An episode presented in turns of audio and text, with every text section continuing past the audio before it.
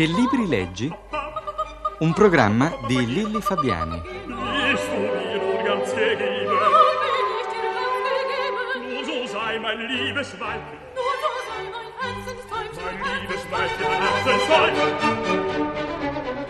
Oggi a parlare di libri con noi un artista, Giosetta Fioroni. Le sue esperienze nel campo dell'arte sono molteplici, ha esposto in numerose mostre le sue opere, ha curato le scene per lavori teatrali e pubblica ogni tanto dei deliziosi librini con disegni, osservazioni che è piacevole conservare e riguardare ogni tanto.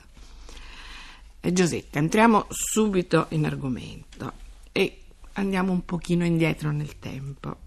Eh, ti ricordi qual era la tua fiaba preferita da bambina?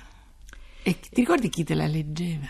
Ehm, le favole me le leggeva la mia mamma, io ero figlio unica per cui eh, sono stata molto curata e accudita e la favola preferita era La guardiana d'Oche, che è una favola di un libro che io ancora conservo, un libro di Grimm eh, che raccoglieva tutte le favole dei fratelli Grimm, ma con delle magnifiche illustrazioni da cui io poi molto tempo dopo ho tratto dei quadri e la favola preferita era la guardiana d'oca dove c'è un non so se così insomma per sommi capi si può dire che c'è una storia di una principessa che viene misconosciuta e per un incantesimo trasformata in una guardiana d'oca mentre al posto della vera principessa la cattiva guardiana d'oche assume il suo ruolo e va a sposarsi poi lì si snoda tutta una vicenda È che è il principe che la trova, la guardiana d'Oche. e lì è- si è un po' complicato, c'erano sì, il principe viene prima tratto in inganno, poi attraverso alcuni talismani che la madre aveva dato alla principessa che era stata imprigionata, così il principe eh, sa la verità, capisce l'inganno e c'è naturalmente un finale. Senti, eh, ti piaceva positivo. farti raccontare sempre la stessa fiaba oppure ti piaceva che la mamma te ne raccontasse diverse? Guarda, io eh, abbastanza presto ehm, ero fissa spesso sulla stessa fiabe, che sono state un piccolo iter, cappuccetto rosso e poi questa guardiana d'oca è quella che io ricordo di più. E mi piaceva molto, mm, sin da allora io facevo degli schemi colorati su dei fogli e studiavo gli spostamenti dei personaggi, avevo una specie di passione che subito traducevo un po' in foglietti Tipo una mappa. disegnati, una mappa così dei, di cosa Dei succedeva, di cosa avevano nel bagaglio, degli animali che incontravano, la foresta, il buio, le stelle, insomma, facevo una Ma facevi dei disegni, insomma, rappresentavi Molto- questi personaggi? Io devo dire che ho letto le fiabe molto avanti, fino verso i do- 10-12 anni, cosa abbastanza, insomma, di solito si legge già a Salgari, a quell'età. Invece, e facevo dei disegni, sì, un- una specie di dossier di mm, informazioni sulla fiaba, di- fatto in modo infantile naturalmente, ma quello che oggi si potrebbe chiamare un dossier. Ehm, le- parlavi prima delle illustrazioni che poi hai ripreso un pochino più grande.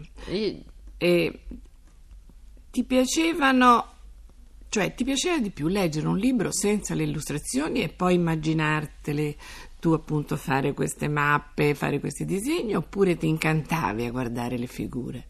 No, a me piacevano molto le illustrazioni, devo dire anche, sì. E mh, di solito poi ogni fiaba aveva una sola illustrazione e quello a me dispiaceva molto perché avrei voluto vedere una specie di soluzione quasi filmica della fiaba. Infatti poi moltissimi anni dopo, io dopo nel 1979 mi sembra, insomma alla fine degli anni 70, io ho lavorato circa quasi dieci anni, non proprio, ma mm, a un lungo ciclo di disegni, acquarelli, quadri a olio, qua- tutto dedicato alla fiaba. Lì allora in particolare era la fiaba di magia, era un libro di questo russo che si chiama Vladimir Prop, che mi aveva così colpito che mm, dal quale io ho tratto, anche lì ho fatto tutto un altro dossier, questo molto più così adulto, naturalmente rivolto agli adulti, di, eh, che riguardava la fiaba di magia, che è una fiaba russa. Senti, no, mi viene in mente a proposito appunto di figure. Eh, in questi giorni l'ho, l'ho visto dal mio nipotino, c'è la videocassetta, c'è in circolazione la videocassetta di Biancaneve e Sette Nani, che fu il primo capolavoro di Walt Disney tratto da una fiaba. Te lo ricordi? Per noi è stato un evento Sì, perché c'erano, picco- c'erano i tre porcellini, delle piccolissime Sì, no, cose. Biancaneve fu veramente una cosa, io l'avrò visto 12 volte, Ecco, sì, era vedi. bellissimo. mi- Pensa che io adesso l'ho rivisto e mi rivenì, sai che mi ricordavo tutto a memoria. Quello che diceva il nano o, la- o Biancaneve, io lo, lo- lo prevedevo. Eh sì, lo credo perché era una cosa che è piaciuta, la nostra generazione è piaciuta moltissimo proprio. E, mm, niente, adesso cresciamo un pochettino, no? Lasciamo un po' le fiabe. Eh, tu hai mai coltivato la cosiddetta letteratura rosa? I- ti ricordi i romanzi della Dellì, Dellì. Salani? Mi ricordo benissimo perché io della Dell'I ne ho letti moltissimi. Eh, è una letteratura che è così dolce che entra da un orecchio e esce da quell'altro. Sia uno, in realtà io poi non ricordo niente, c'erano sempre amori, prima infelici e poi per fortuna con delle soluzioni. Le ragazze buone, belle, pie Erano sempre vincevano povere, eh, sempre, sempre po- sempre poverissime. povere e sposavano Mm. dei ricchi che prima erano cattivi ma poi invece per un- Sì, una invece dolce... Le cattive erano ricche, dispettose e perdevano E sempre. perdevano sempre, sì, ma non si ricorda poi più altro. Che poi si diceva che era un sacerdote questo. Qualcuno Dell'I, disse che? Dell'I era un sacerdote, sì, di origine francese, mi sembra. Sì, c'era anche poi questo mistero dietro, dietro l'autore, Sì. un così, un, un- un anonimato c'era. E, e quando invece hai iniziato a leggere la letteratura più adulta, ricordi chi ti influenzava? Cioè avevi un professore, una professoressa oppure ancora la tua mamma che ti... Eh, o io la- amica, non, non- non so. eh, io ho avuto, la mia madre era una grande lettrice, ecco, e aveva, era una mm, proprio appassionata di, eh, di letteratura francese e di letteratura russa, per cui in casa c'erano molti libri e io li ho avuti così abbastanza semplicemente. Il primo approccio è stato attraverso i russi, naturalmente, eh, Tolstoi, Dostoevsky, mm, Turgenev, ecco. Ed era lei che te li indicava e, poi ne parlavate? Sì, sì, sì. E, e lei aveva questa passione, poi aveva i francesi, tutti i grandi, il primo tra tutti Balzac, poi Maupassant, tutti i grandi, poi Zola in senso cronologico, e poi lei aveva a Parigi nel 27, ven- 1928 aveva comprato una delle prime edizioni della eh, ricerca del tempo perduto di Proust, che ancora conservo, che è una specie di oggetto un po' speciale, in edizione 18 originale. volumi, edizione originale, una delle prime edizioni della ricerca di Proust. Ossia, lei era una vera mh, Una vera lettrice, lettrice, seria. molto, Eh. molto appassionata e seria, soprattutto Me- di russi. metodica, mi pare. sia- Beh sì, Ah. aveva questa passione che andava dai, dai russi famosi dell'Ottocento, primo Novecento, insomma, eh, e poi ai francesi fino su appunto agli inizi del Mm. E Novecento. sei stata presa anche tu dalla febbre prustiana, che era una Io- vera febbre, era sì, come un'epidemia. Ecco, no, io invece no, mentre mia madre era una prustiana e, e mi ha tanto parlato in modo appassionato di questo grande così di questa grande ricerca del tempo perduto. Io non so l'ho letti tutti in età giovanile con una grande attenzione in francese anche perché avevo imparato il francese e poi Proust ha una specie di canto che se entri dentro lo leggi però non sono mai stata una vera io sono una grande appassionata per esempio di Maupassant di, o anche di Balzac. Devo dire che i miei autori Ecco, ti, ti sei mai innamorata di un autore al punto di leggere tutti i suoi libri, andarli a cercare, di leggere tutte le recensioni, le biografie? Ehm, beh, un, un pochino Balzac, è stato, non però tutto, perché poi Balzac credo che sia quasi impossibile, ha scritto centinaia e centinaia di volumi, di cose interrotte, di- insomma un po' Racconti. racconti, romanzi, però i romanzi principali eh, li ho letti e, e poi anche un po' ho letto della sua vita, che è una vita così disordinata e appassionante. Eh, sì, un po' Balzac e un altro che ho tanto amato e di cui così ho letto, ecco, ho letto alcune biografie di e Tolstoi, eh, così che io ho amato molto e, e, poi c'è uno scrittore russo che vive in Francia che si chiama Henri Troyat che ha scritto una bellissima biografia in due volumi di Tolstoi, molto, quella la ricordo sempre perché è molto appassionante anche quella, in stile tolstoiano.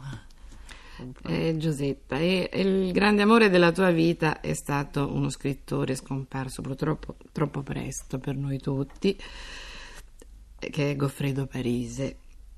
Ecco, quando tu l'hai incontrato conoscevi già qualche, qualche suo romanzo. Sì. Ecco, no, voglio chiederti, te lo immag- leggendo i suoi libri e poi quando l'hai incontrato, te lo immaginavi così, te lo immaginavi diverso? Che impressione ti ha fatto? È stato molto, anche perché Goffredo ha scritto dei libri eh, molto differenti, diciamo, uno dall'altro. Il suo primo libro è un po' un sogno, Il ragazzo morto e le comete. Poi ha scritto dei libri avvicinandosi più a un clima realista, come era Il fidanzamento e, ed altri libri, Il prete bello e così. Allora era un ritratto un po' speciale il suo, per cui io in realtà ho avuto un non avevo un'idea di come potesse essere e così è stata una vera sorpresa. È stata una sorpresa. Sì, sì, in qualche modo sì. Poi io conoscevo già i suoi libri però non, non, l'avevo mai incontrato, anche perché lui prima viveva a Milano e poi lo incontrai a Roma nel Senti, no, io ricordo un episodio di Goffredo che a un certo punto disse che lui non voleva più avere libri in casa tranne Anna Karenina. Era sì, anche eh? lui la sua passione era Tolstoi. E, infatti lui ha venduto tutta la sua sì. biblioteca. un giorno chiamò un antiquario di libri, aveva anche qualche bel libro antico, anche libri così, insomma vendette tutto e la sua passione era Tolstoi, anche perché effettivamente in Anna Karenina c'è uno spaccato di vita generale, non è solo la storia, come si dice banalmente, dell'amore di questa donna, di Anna. C'è tutta una parte che riguarda personaggi altrettanto importanti che è la vita in campagna. Lui in quel periodo poi cominciò eh, ad avere l'idea di trasferirsi in campagna. Infatti, come nel romanzo Anna Karenina si comprò la falce, falciava l'erba, come questo eh, grande personaggio um, Levin, che è il personaggio positivo di Anna Karenina, perché la storia di Anna e, e di, di, Vronsky e di Karenina è una storia tutta tragica e negativa. Dall'altra parte c'è una coppia che è Levin e Kitty che vanno a vivere in campagna e hanno una vita molto felice con dei figli e lui pratica tutte le il lato positivo, lato positivo e, mentre lei fa delle squisite marmellate lui falcia l'erba lavora nei campi ed è ed è anche un uomo molto, una figura molto bella. È positiva. È positiva. Ma ehm, ecco, se tu dovessi andare in campagna e do- queste domande un po' da quiz, eh, e mh, ti dovessi portare solo un libro. Uh, Cosa ti, beh, guarda, alla fine di tutto, um, oltre che per ragioni così sentimentali, mi porterei sillabari, sillabari di Goffredo. Parise, ma però vorrei portarmi anche Conrad. Negli anni vorrei portarmi un libro di Conrad che si chiama Vittoria e che secondo me è uno dei libri più sublimi che siano stati scritti. Allora due. due. Allora una borsetta un pochino, un pochino, più grande. Diciamo Conrad, sì, una grande passione. Purtroppo il tempo a nostra disposizione è finito. Eh, abbiamo parlato poco di libri e molto di, di te.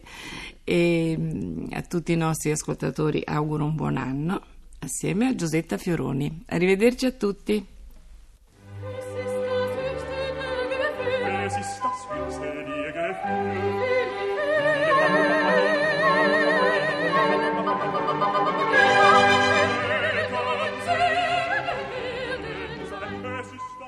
Avete ascoltato Che libri leggi?